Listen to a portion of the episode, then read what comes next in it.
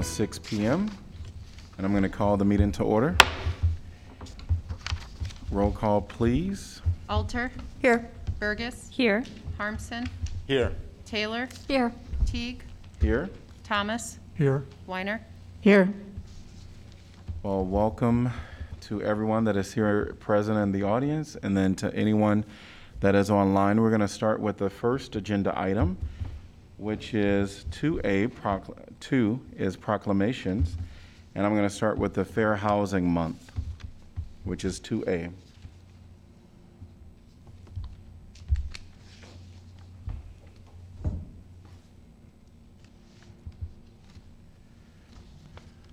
One second here.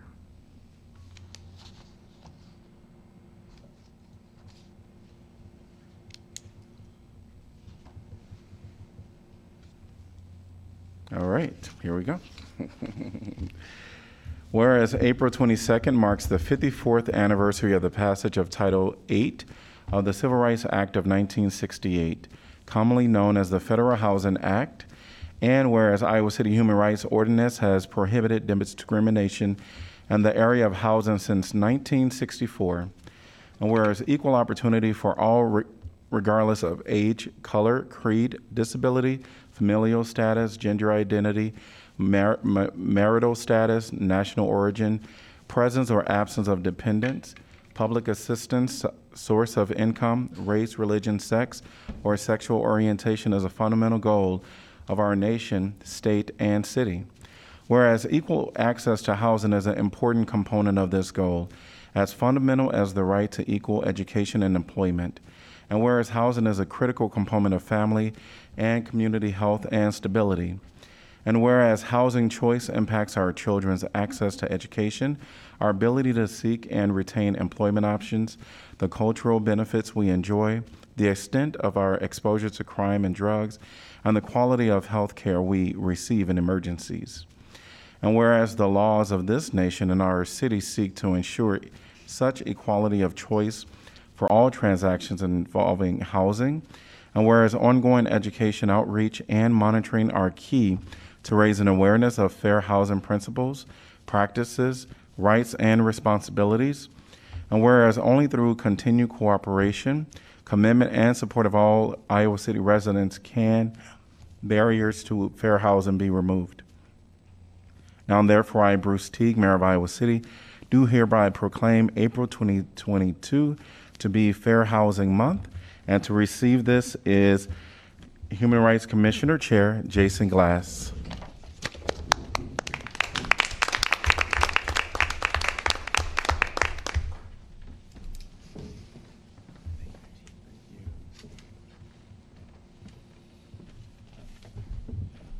On behalf of the Iowa City Human Rights Commission, thank you, Mayor Teague and members of the City Council for recognizing our shared values around Fair Housing Month.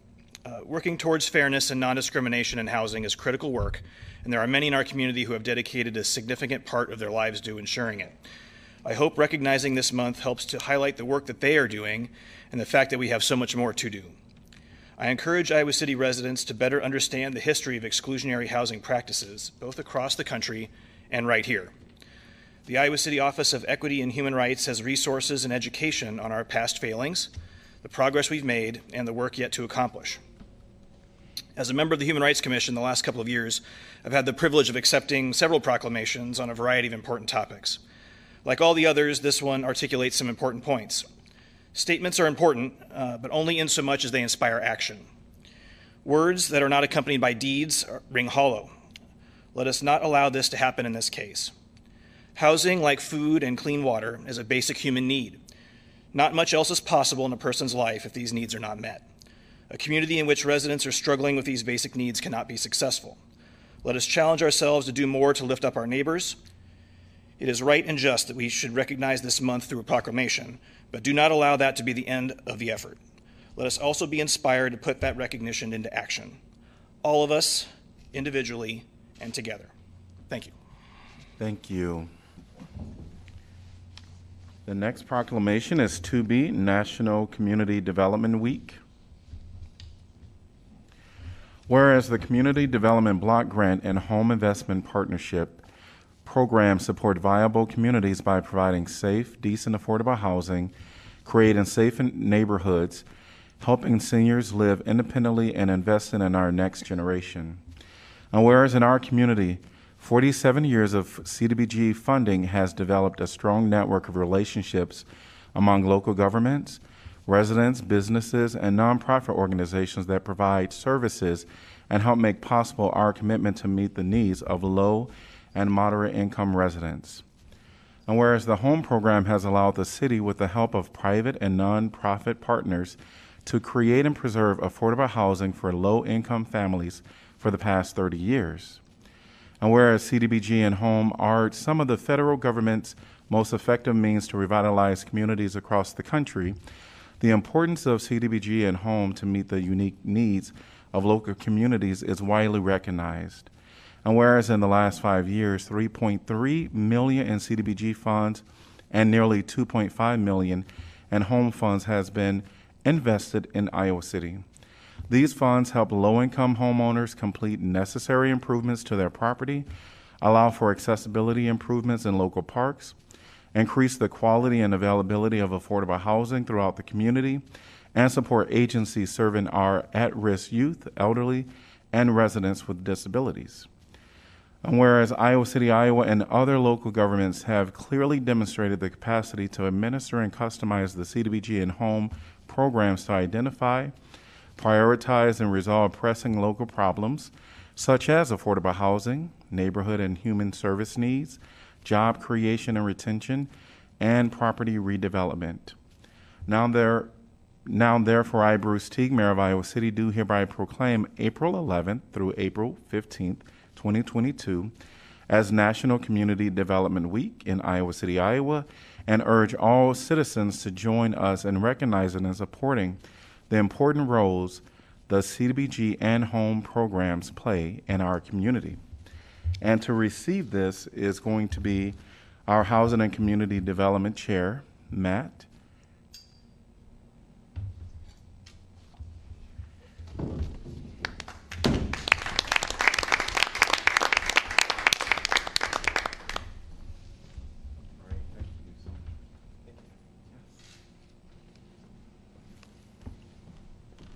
Uh, Thank you to, to Mayor Teague, to the city council, to all the members of the city staff who, who do so much work to support what we do at the Housing and Community Development Commission. Um, So I just wanted to highlight a couple of things that CDBG Home Money has, has done recently. Mayor, Mayor Teague, of course, pointed out that it provides millions of, of uh, funding for marginalized members of the Iowa City community. And uh, just in the last year alone, we've sent recommendations to the city council for um, funding shelter houses' efforts to end homelessness, to fund, uh, just in the last couple of months, DVIP's efforts to provide housing for domestic violence victims, and uh, Inside Out Reentry's efforts to provide housing for people returning to society from, from prison. So not only does this uh, provide millions to Iowa City, it provides funding in particular for members of the community who are very difficult to reach uh, with city policy. So I think that's one very nice thing that CDBG Home does. And um, thank you again, and hopefully this will provide um, 47 more years of, of funding for Iowa City. Thank you. We are moving on to our consent agenda, items three through eight. Could I get a motion to approve it, please? So moved, Taylor. Second, Weiner. All right, and anyone from the public like to discuss any item that is on our consent agenda? If so, please step to the podium. If you are online, please raise your hand and I'll acknowledge you.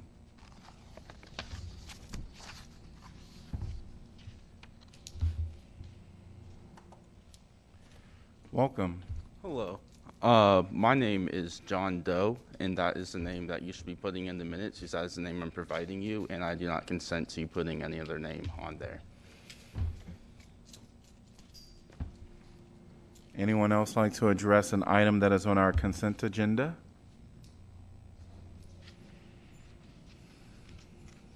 Seeing no one, council discussion. Roll call, please. Teague, Yes? Thomas, Yes. Weiner, Yes. Alter, Yes. Bergus, Yes. Harmsen, Yes. Taylor. Yes. Motion passes seven to zero. We're on to item number eight, I'm sorry, nine, which is our community comment. This is an opportunity for members of the community to come and speak about things that are not on our agenda. And if you would like to speak, please come to the podium. Um, There is a sign-in sheet on the side. We ask that you limit your comments to three minutes, no more than three minutes. Please state your name and where you're from. Welcome. Thank you. I'm going to pull my mask down here so everyone can hear me.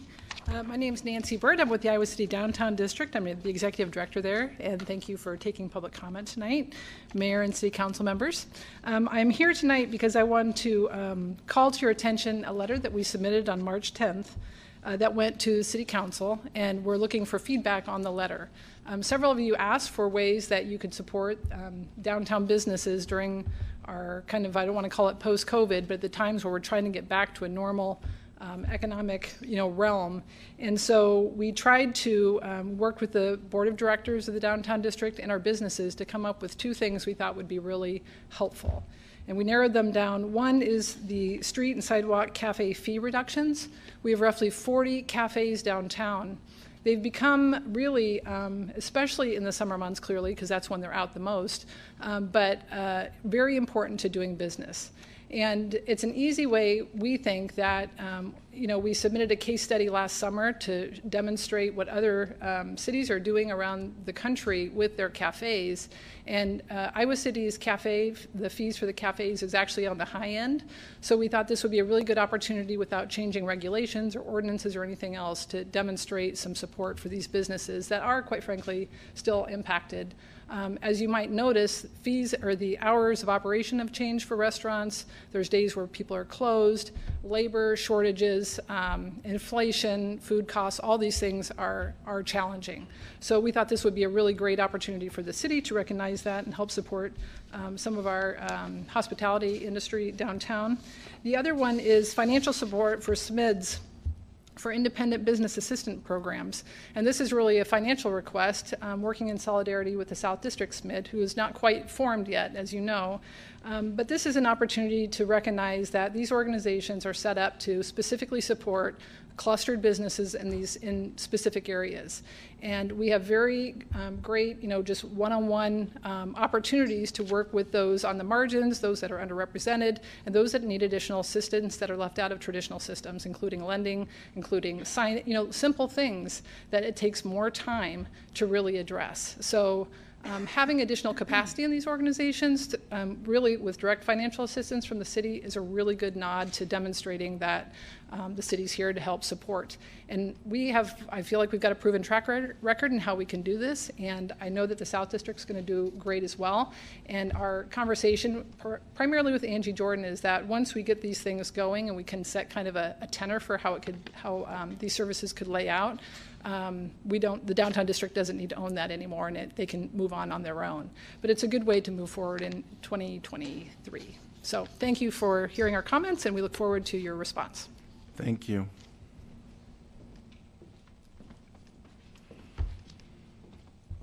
And then, welcome. There's no one online. Hello, John here. Um, so I'm just gonna read a little bit of this police blotter that y'all should have seen by now.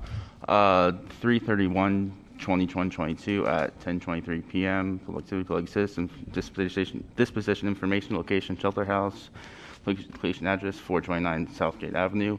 Details: GKSO, JKSO, which I think stands for Jas- uh, Johnson County Sheriff's Office, dropped off a mail here earlier. Shelter staff now saying that overflow is not a thing and the subject is not permitted to spend the night in the lobby since bed space is taken up. Requests been picked up. Now, let me read you Geoff Fruin's words from a few months ago that were printed in Little Village. Uh, the city has public facilities such as the library and recreation centers that often serve as warming locations during operating hours, seven days per week into evening hours. We actively partner with Shelter House for overnight accommodations, and again, nobody has been turned away due to lack of capacity. Does the city still stand by that? If the city does still stand by that, like, you're just okay openly lying. Which I we, we everyone that like actually works at the house community knew that was a lie because like we know the houses community like like shelter house. I don't know why like you just believe their lies. You called shelter house. I called shelter house before this meeting and i was told that i was childish because i keep asking them because i have the audacity to care about the houseless community. Because i asked them so uh, if i need shelter tonight is there can i get shelter? They said well no you have to be put on the list which if there was not a capacity problem, there would be no such thing as a list. But there's clearly a capacity problem, and they clearly turn people away because of capacity.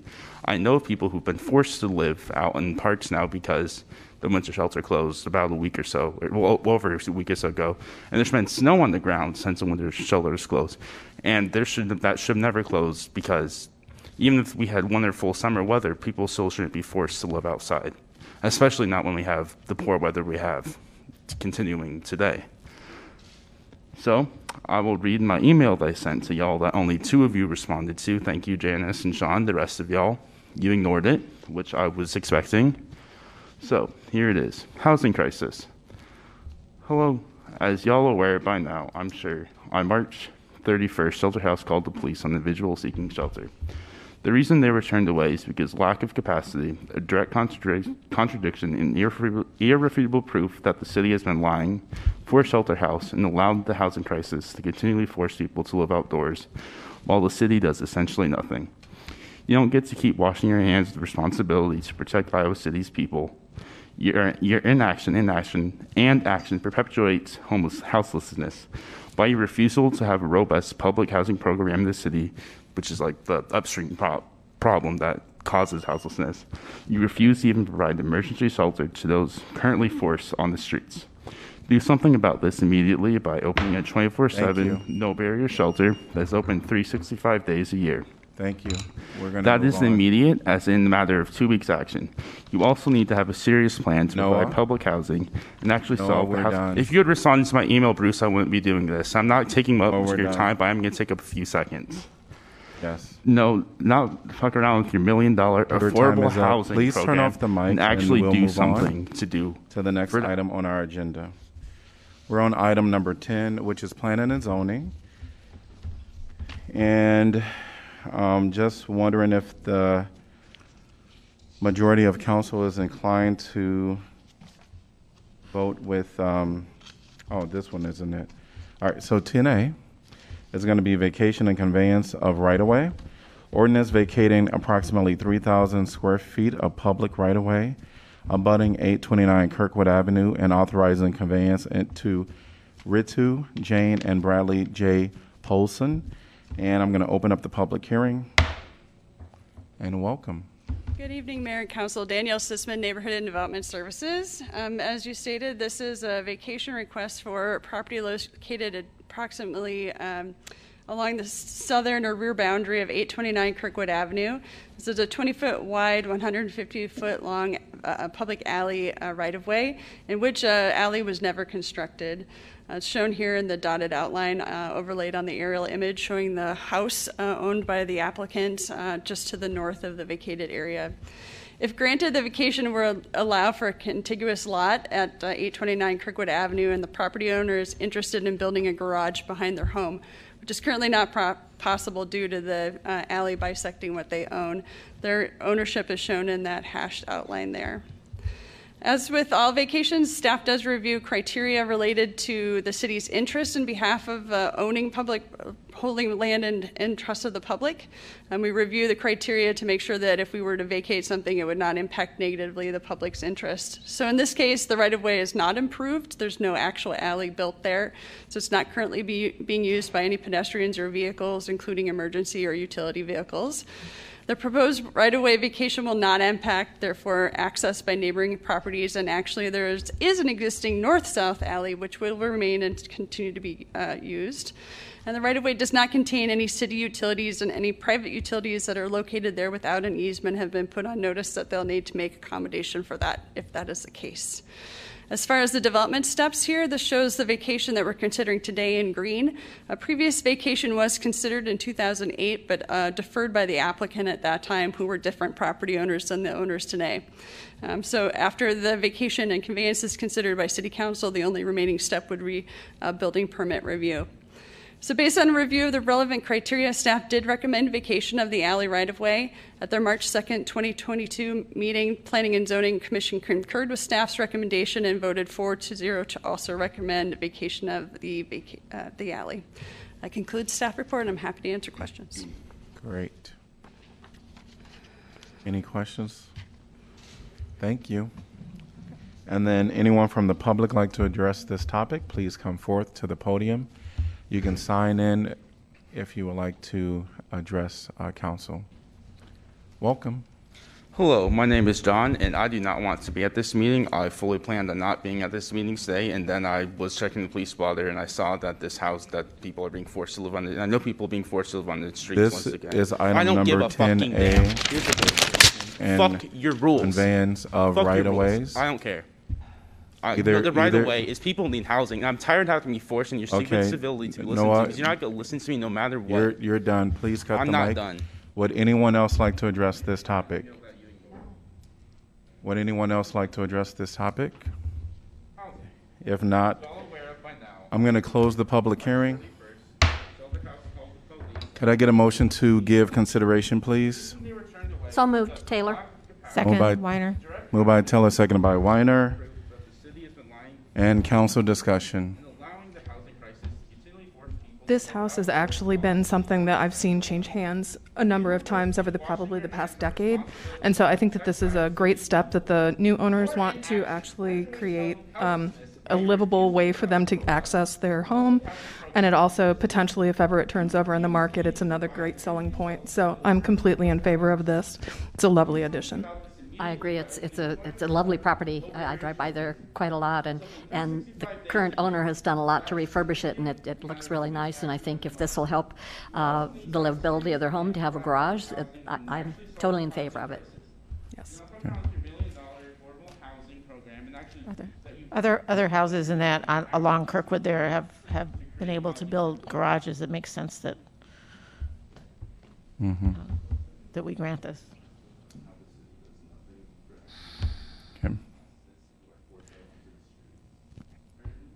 Any other comments by council? Are we ready?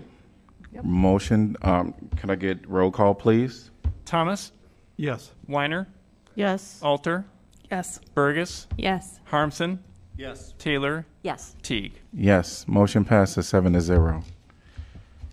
We are on to item number 11, which is, which is asphalt resurfacing 2022. This is a resolution approving project manual and estimate of cost for the construction of the asphalt resurfacing 2022 project, establishing amount of bid security to accompany each bid, directing city clerk to post notice to bidders, and fixing time and place for, for receipts of bids. I'm going to open the public hearing.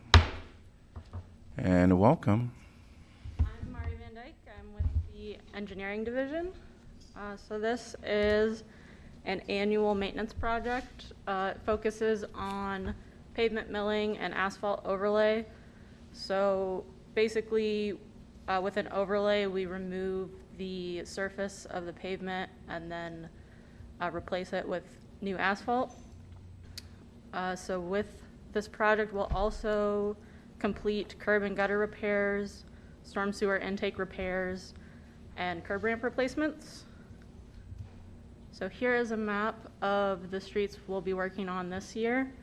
Uh, For overlay, we will be doing Taylor Drive from Highway 6 to south of Tracy Lane, Bancroft Drive from Tracy Lane to south of Crosby Lane, Crosby Lane from Bancroft Drive to Sycamore Street, Rundell Street from Sheridan Avenue to Jackson Avenue, Lower Muscatine Road from Fair Meadows Boulevard to the fire station, Bloomington Street from Dodge Street to Governor Street, and Meyer Avenue from Rohret Road to north of Kessler Road.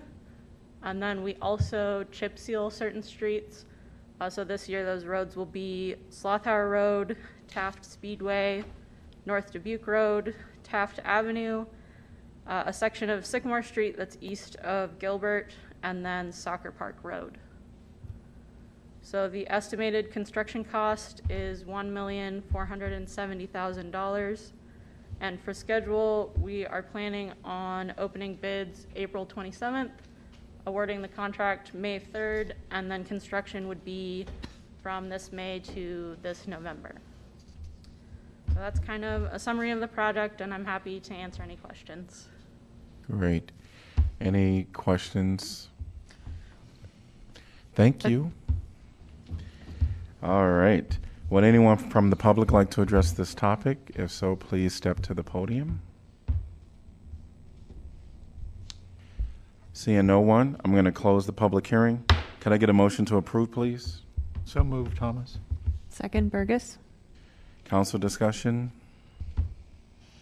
Roll call, please. Weiner, Yes. Alter, Yes. Bergus, Yes. Harmsen, Yes. Taylor, Yes. Teague, Yes? Thomas. Yes. Motion passes seven to zero. Item number 12 is convey 702 Park Road. This is a resolution authorizing conveyance of auditors parcel 2022005 to Charles C. Wonder and Marcia L. Wonder. And I'm going to open up the public hearing. And any staff comments on this? Not much to add here, uh, Mr. Mayor. This is just an opportunity for um, to quiet title on, on some property that uh, for which there is a, uh, a title objection raised. The city doesn't really feel like they're giving up anything, frankly, uh, in providing this, but we want to help out these property owners by quit claiming, as opposed to a warranty deed, quit claiming what, what deeds we do or what any interest we may have in this property, so they can go forth with their uh, property rights. Thank you. Anyone from the public like to address this topic? Seeing no one, I'm going to close the public hearing. Could I get a motion to approve, please? So So- moved. Moved by Alter, seconded by Weiner. Council discussion? Does Roll this sort of- Does this sort of thing ever come up? I don't remember seeing this sort of thing before. It's like, it's like a, is, uh, do, do people make objections to? Yes, oftentimes when there's a property that's to be sold, um, the property owners get a, a title opinion uh, from a lawyer, and they call out any number of things, the zoning and lien, or I'm sorry, well, liens too, but um, easements and that kind of thing. And uh, if they find that, uh, in their opinion, as a lawyer, there is a, a cloud on the title uh, or a portion of the uh, lot to be purchased, then they call that out in their written title opinion. And so I haven't seen that title opinion here, uh, but it's my uh, understanding that that's what took place. The attorney who offered that title opinion raised this objection. Um, you know, they of course came to the uh, city and said, "Well, hold on, do you guys think you, you know, own this?" And we said, "No, uh, we don't have, we don't believe you have any interest. We don't certainly need any interest." And uh, so we're just, uh, you know, quit claiming, which again is not offering a warranty. We're just saying, you know, whatever rights we have in this property, we think it's nothing. It's yours. That cleans up their title. They can purchase it, you know, free and clear. Thank you. Sure. Roll call, please. Alter, Yes. Bergus, Yes. Harmsen, Yes. Taylor, Yes. Teague, Yes? Thomas, Yes. Weiner. Yes. Motion passes seven to zero. Item number 13, vending cart appeal. This is a appeal of denial of application for permit to operate a mobile vending cart. Um, There was correspondence included in 4, 422 as a late handout, uh, which the applicant withdrew uh, this submission, um, and no further action is needed. Could I get a motion to accept the correspondence? So moved. Second, Taylor. Moved by Weiner, seconded by Taylor. All in favor say aye. Aye. Any opposed? Motion passes seven to zero. Item number 14, council appointments. Applicants must reside in Iowa City and be 18 years of age unless specific qualifications are stated. 14A is Community Police Review Board. Community R- Police Review Board has one vacancy for a current or formal peace officer to fill an unexpired term effective appoint, up- upon appointment through June 30th, 2025. Um, I think we'll take these all separate today. Um, and so the first one will be, uh, we'll talk about the, um, the former, the current or former peace officer for the Community Police Review Board, CPRB. Are there any, uh, suggestions on, uh, who, who that will be? And there's no gender requirement. I would move that uh, we appoint David Schwint to that position. I, I think based on the ordinance that we just passed, he wouldn't quite be eligible yet for that. Is that correct, Geoff? That, that's correct. If you recall, the council had uh, inserted a two-year waiting two-year period waiting. for Oh, okay. uh, anybody that's uh, separated employment from the city, and, and he has not quite made that threshold, Okay. yeah, met that threshold yet. That's unfortunate. I have a question actually about uh, another candidate who um, I don't know if this qualifies as a peace officer or not. Um, it is uh, Stuart uh, Joe. Vandervet, Oh. Vetke, and he notes that he is um, he worked as a paralegal in the military, um, and he worked with military police. How does that fit in the universe of a former peace officer? I mean, my sense is that we, that the council's been very Broad in its or broad in its application? interpretation of anyone who has. Yeah, it's, it's not a hard requirement in the ordinance where you have to have been a, a law enforcement officer. It's, it's, it's more of a general recognition that somebody that has um, either been in the profession or had exposure to the profession in some way can bring a valuable perspective to the, the discussions that they have. So if you felt that somebody, while not a law enforcement, um, has a glimpse in, into that um, uh, profession that may be valuable uh, for the overall discussion, then I think you can, you could include that. I mean, there's there's part of me that at the same, uh, I recognize, and we've had the discussion before about the value of having a peace officer, a former peace officer who kind of understands the mechanisms and the structure, who can help kind of guide or um, at least provide some clarification for other um, committee commission members. Um, that there's that correlation. But I, I feel like if we are thinking about this in sort of the, the spirit of, of guidance, um, this applicant uh, might also suit um, and uh, provide some valuable insights um, in his current capacity um, through working at um, GuideLink and as a pastor, but then also through this former experience that he has had um, working in the military. So um, that's kind of where I was coming from, hoping, and again, you all know my vote, uh, private, previous, that this would be to, to something I would be comfortable with as far as someone who sort of is aware of sort of the, the structures of um, law enforcement, but without necessarily being of the police department. I, I do think a, a part of what was asked by the CPRB board when they brought that forth was someone that had um, knowledge of police operations in a way. Like, what are the protocols, the um, um, the things that are expected of the police officers? And I don't believe that um, outside of David Schwindt, um, who isn't eligible, meets that requirement. Um, none of the applicants that were submitted.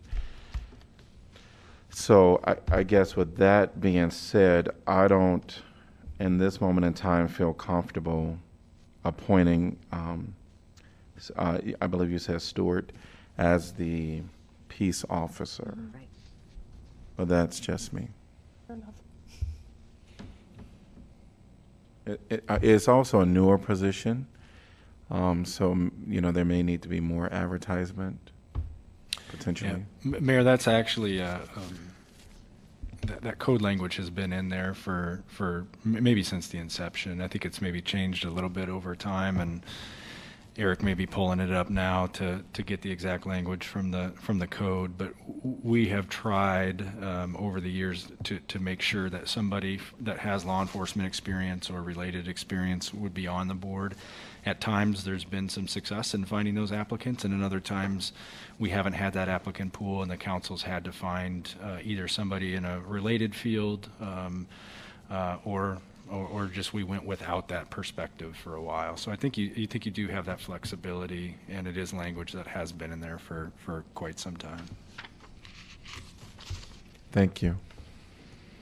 I have looked up the language. Um, it says appointments, well, I'm sorry, let me skip ahead. Uh, appointments to the board shall include one current or former peace officer, in quotes, as that term is defined by state law, except that a peace officer employed as such by the city of Iowa City within five years, recently amended to two, um, of, of the, uh, of the appointment date shall not be appointed to the board. And the city council reserves the right to waive the residency requirement for good cause shown and so forth. The city council also reserves the right for good cause shown to waive the requirement that the board include one current or former peace officer.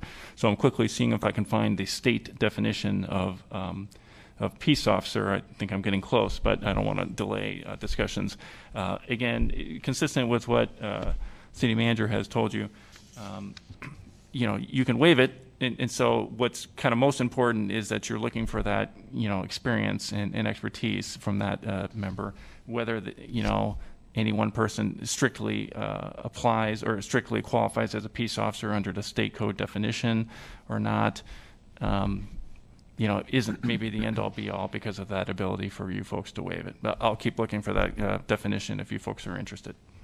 I think while he, uh, I'm seeing some heads shake. While while our attorney is looking that up, why don't we go on to 14B and have the discussion about the Community Police Review Board, uh, two vacancies to fill an unexpired term, plus a four-year term, effective upon appointment through June 30th, 2026.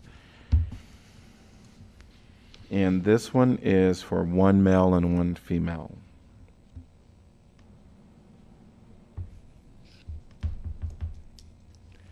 And I guess, I don't know if it's fair because we, we need to determine if um, Stewart Right. is, is an option. Um, Well, for the female, I would put forth Yasmina Sahir, who's a younger community member, and she was very forthcoming in wanting a world in which police did not have to exist, but then explaining how uh, she felt that she could contribute to the board um, in applying the applicable standards and, um, you know, put, setting aside essentially that because we're in a community where most people want police. I had some reservations about her uh, just because of her history. I mean, she, as you said, she was straightforward and honest that she's a member of the abolitionist group, but I myself, I think, uh, when I have strong opinions of something or even belong to a group, it's hard to separate yourself from that. And I, I don't know how she would be able to do that. I don't want to speak for her, but how she could separate herself from like an anti police thing to, to serve on the CPRB. That's just my opinion. So I, I thought it was interesting or perhaps informative that she's also studying criminology um, in, in terms of sort of providing providing background. Uh, I just found her. Um, I, I hear what you're saying, Co- Counselor Taylor, completely, and at the same time, I found it very enlightening that she was able to, um, essentially, I thought, strike a really good balance in her in her application, um, and has the, I think, some background that that could be really useful on the, on the board. We don't have very many young members at all at this point, and with, with her experience and her background. Yeah, I, I have to agree with Counselor Taylor that, um, I, I think because of, um, potentially what we've seen as far as like the, um, strong abolitionist, uh, thoughts and feelings, um, that it would be very hard, in my opinion, um, not knowing this person, of course, um, if they'll be able to separate. I think it would be very difficult to um, really look at the situation at hand and make decisions based on that without the abolish the police, you know, at the forefront of their mind. So I, I, I think that would be very hard to um, appoint um, um, this individual. I- actually had issues with um, all but really one of the applic- uh, female applicants, um, and then that one that I would have supported is actually on our Civil Commission, Service Commission. And so typically we don't assign two people to the same commission, or we don't assign people to uh, two commissions. And so for the female, I would suggest that we uh, wait for more applicants. Now, for the male, um, I again did not consider Stewart to be our public um, public officer, a representative, and I don't know if you have a I- I do. I mean, I'm not sure I would want to swear to this definition, but based on my quick uh, research, it appears that peace officer includes all the people we would normally think of as, uh, you know, police officers, sheriff's deputies, state troopers, uh, but also game officers, DNR, uh, those kind of things. I, I could not see anything to indicate that someone who had served in the military, even in a military police capacity, would be considered a peace officer under state code uh, provisions. And so I, I think that. Um, I'm sorry, I've forgotten Stewart's last name. Um, I don't, I don't think he would be considered a peace officer for purposes of the CPRB. Um, if I can opine further, um, Mr. Mayor, given your comments about uh, one of the female applicants who already serves on another board and commission, one possibility the council could consider is to uh, appoint that person contingent upon her resignation from the other board uh, or commission, uh, and then set a, uh, a date and time certain, for example, the uh, you know, Wednesday before your next meeting, so that if that person declines to resign, then you would be able to move forward with the next meeting and, and appoint someone else, i- if you so chose. Uh, Of course, you don't have to do that, but that's just one possibility for your consideration. Thank you. Well, And I think with that individual, we reappointed them not too long ago to the Civil Service Commission. About a year. A year ago, okay. I, I think at the time she had also applied for CPRB, um, but got on the civil service. Okay. Or it was a re-up.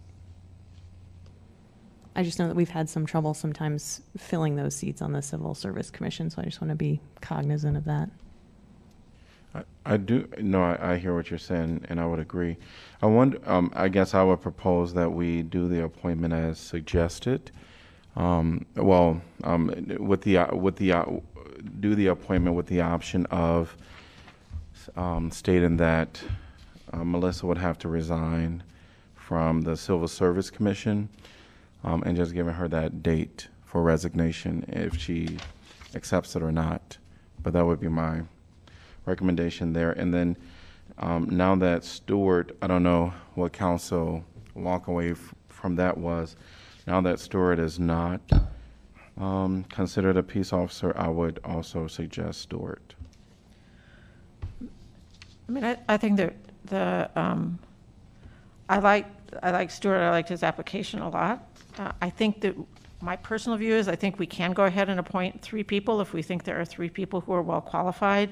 And essentially for now, because there seems to be, there has been some regular turnover on there, um, at least uh, get them, um, sort of fully staffed it- with the notion that within a year or two, that we, there will probably be an opening and we would be able to, um, maybe at that point, it'll be two years since David Schwindt has stopped working for the city and he would consider reapplying because I personally think he would be an excellent uh, former law enforcement uh, pers- uh, representative to have on there, given, given his background in the city.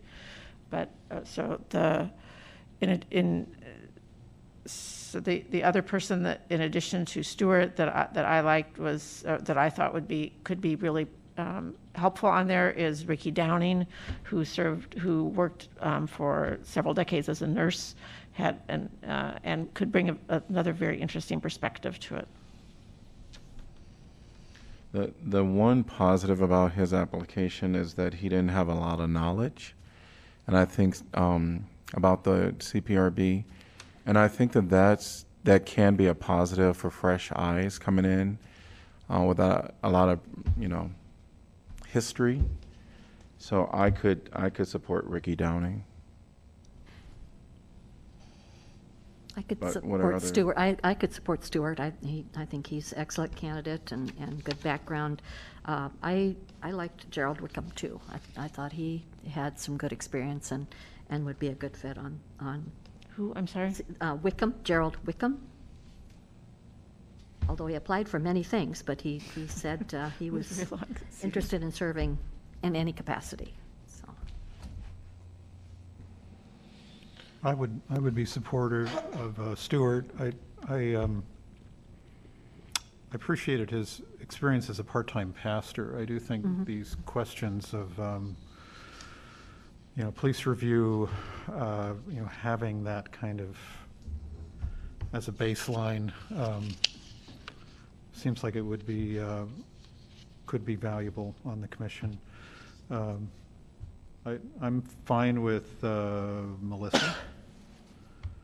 And uh, Ricky Downing as well. Um, He, uh, he noted that he had had many interactions with law enforcement in his, his work in healthcare, which I thought also gave him some background in terms of this, this world that the CPRB is living in.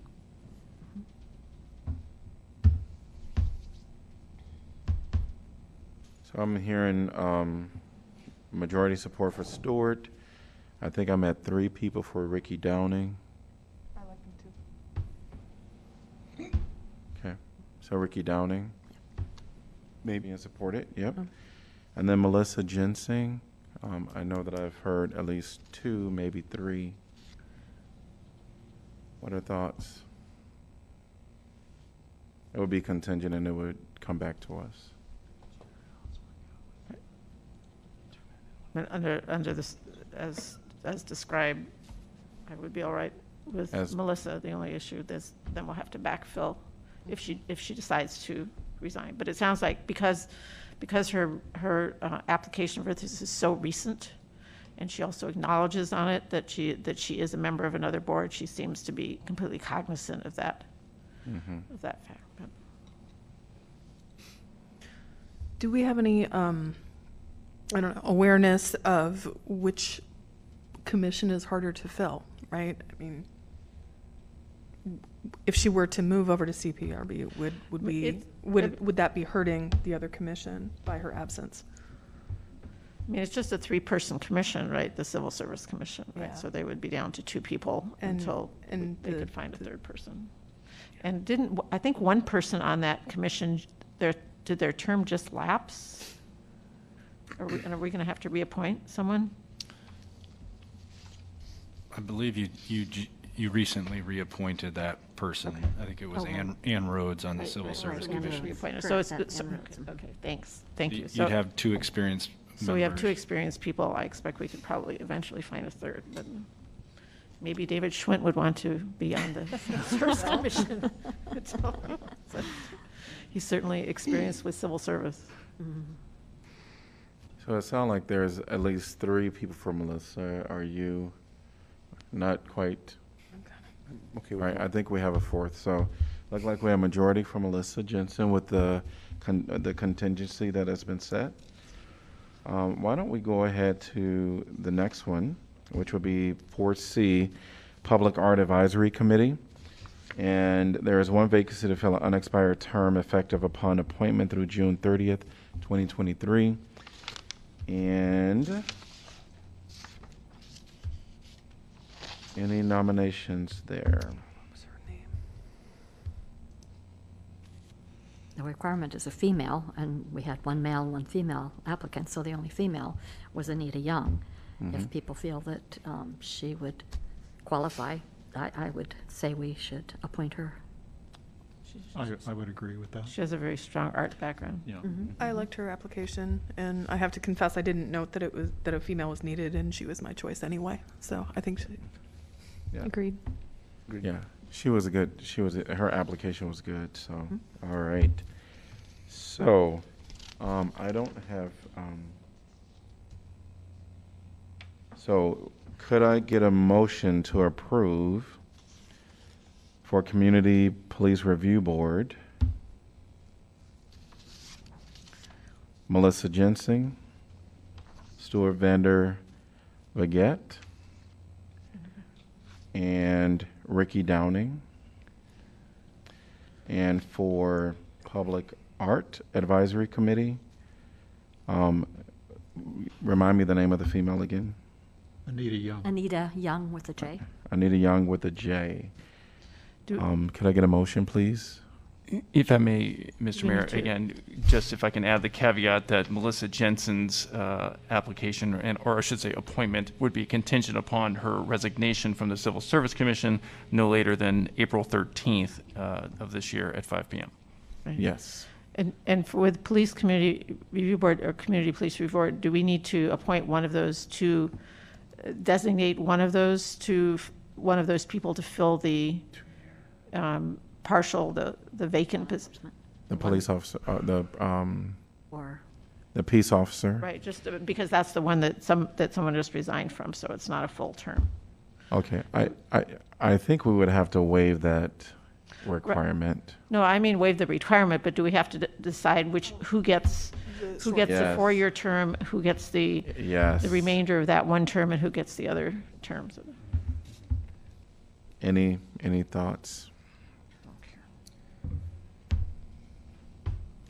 My thoughts would be that um, Melissa would take the shortened term since she's coming from one commission already. So she's essentially serving currently, and then it'd just be that she's moving to another one. I don't know if that logic works for anyone, but that's my, that's a suggestion. I can live with that. I, I did hear a lot of consensus for Stewart. So maybe, you know, Ricky Downing, uh, if someone is, Yeah. you know, but I can, I can live with Melissa. Well, I would propose then Stuart Van der Vector for the four-year term. Um, That uh, Melissa to s- fill the unexpired term and Ricky Downing to fill the, was it the other two? I'm completely confused, I'm sorry. yeah, The the other other full long- term. The other full term. Yeah. All right, so are we in agreement with what Counselor Weiner just said? Did you get that? So that's plugging Melissa into the peace officer Correct. unexpired term. Yes. And she could also reapply I- I- if she wanted to At For a the full end. term. at the yeah. end. Yep. All right, so, based on all of the, what's been said, c- all in favor say aye? Aye. Any opposed? Ever have a- I- I'm sorry, do we have? I a- don't think we actually had a motion in a second in the end. Oh, I didn't do a motion. So, so you asked for a Oh, motion. I was but doing a but then- motion but and then- no but one, then we- there we okay. go. That's right. Could I have the motion, please? So moved, Thomas. Second Weiner. All right, all in favor say aye. Aye. Aye. Any opposed? Motion passes seven to zero. We are on to item number 15, which is announcements of vacancies new. Applicants must reside in Iowa City and be 18 years of age unless specific qualifications are stated. Airport Commission, two vacancies to fill a four-year term. Historic Preservation Commission at large, one vacancy to fill a three-year term. Historic Preservation Commission Brown Street, one vacancy to fill a three-year term.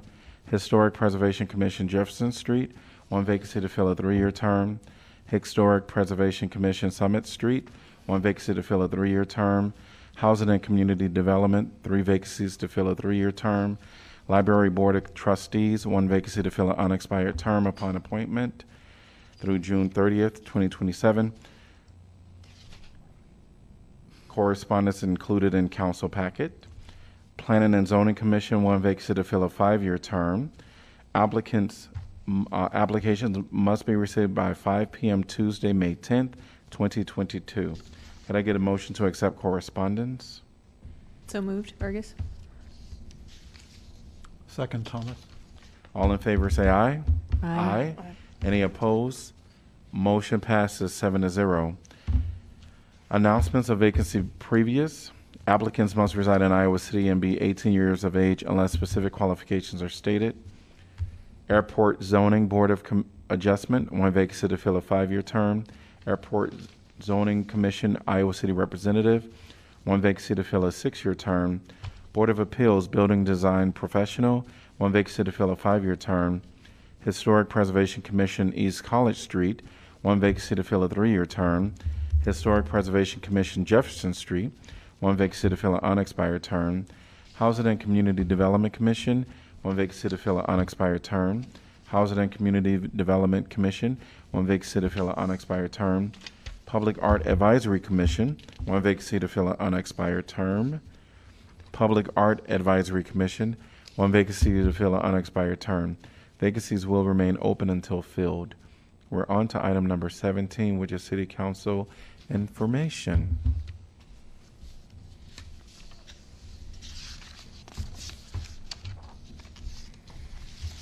I do know that we have our Johnson County, we'll talk about that in our work session.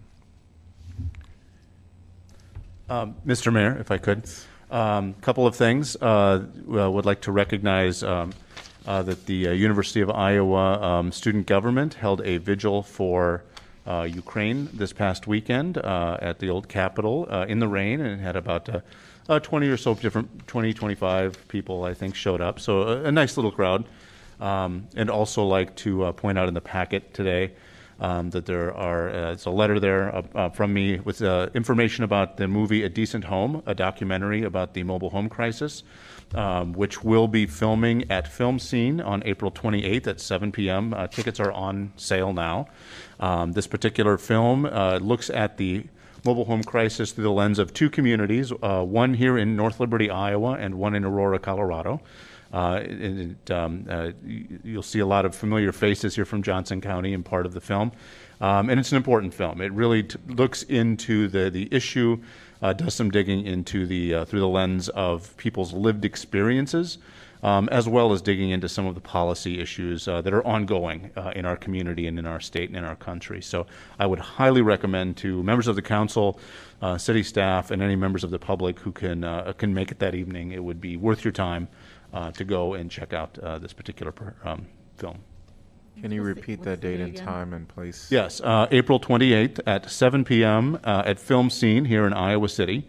Um, and uh, it's in the um, special events and documentaries film on their webpage. Hopefully, I get that correct. Oh, I should probably also notice that uh, also note that the uh, City of Iowa City's Human Rights uh, Office of Human Rights um, is also co-sponsoring the screening of this film. So. Thanks.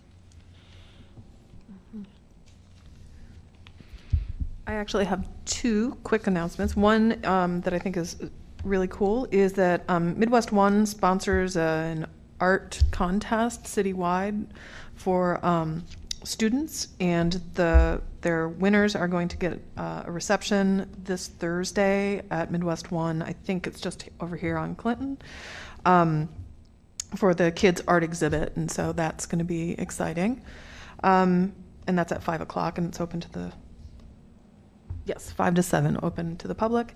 Um, and then also um, f- here in the room, but then for anyone who's listening, um, the South District Neighborhood Association has their annual Team Up to Clean Up on the Broadway, um, Sycamore Trails, Weatherby Park, and it is open to help come sort of prep beds, pick up garbage, plant some seeds.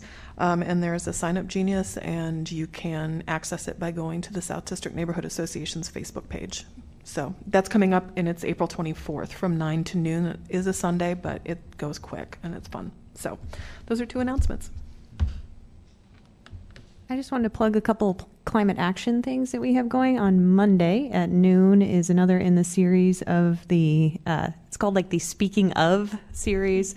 Fantastic format with uh, Sarah Gardner and Jane Welch just talking to each other in a Zoom meeting, very engaging. Uh, and this topic on Monday is reasons for hope relating to climate action. So I'm very excited to check that out. And then we have the Lucas Farms Energy Blitz, which I was trying to look up the date and time and hoping city staff might have that handy because it's coming up here. But there's volunteer opportunities for that as well. I'm sure it's on icgov.org. If you look for the energy blitz, I, blitz, I know they're seeking volunteers. That occurred in the South District uh, last year. Really cool program where they have a whole bunch of volunteers come into the neighborhood and distribute boxes with a whole a lot of energy um, efficiency information, LED light bulbs, uh, whistle for your furnace. So when the filter gets clogged, it starts, you know, whistling at you and tells you to change it. And then also later in the afternoon, they come back and uh, pick up boxes into which you can put um, batteries for recycling and I think a couple other items as well. But all that information is included very cool program. Looks like April 23rd. Oh, thank you. I knew if I talked about it long enough, you'd have me. April 23rd. Thank you, Eric. Thanks. I just want to wish everyone who celebrates Ramadan Mubarak for the month of Ramadan, holy month of Ramadan. Thank you. Great. All right. Item 18 is a report from city staff. City manager, Nothing tonight, Mayor. deputy city manager. Nothing for me. Our city attorney. I uh, just want to offer thanks to the Senior Center for hosting us for so long, and Yes. uh, a reminder to everyone in the public that we will be back at Harvat Hall uh, at our next meeting on the 19th. For the first time since the end of March 2020. Wow. Yes. Our city clerk. Uh, yeah, I'll just do a plug for the uh, Community Police Review Board uh, Community Forum that's coming up April 20th at 6 PM, and it's via Zoom. Great. Thank you.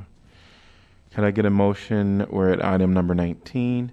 Can I get a motion to adjourn, please? So moved, Thomas. Second. Taylor. Moved by Thomas, seconded by Taylor. All in favor say aye. Aye. Any opposed? We are adjourned.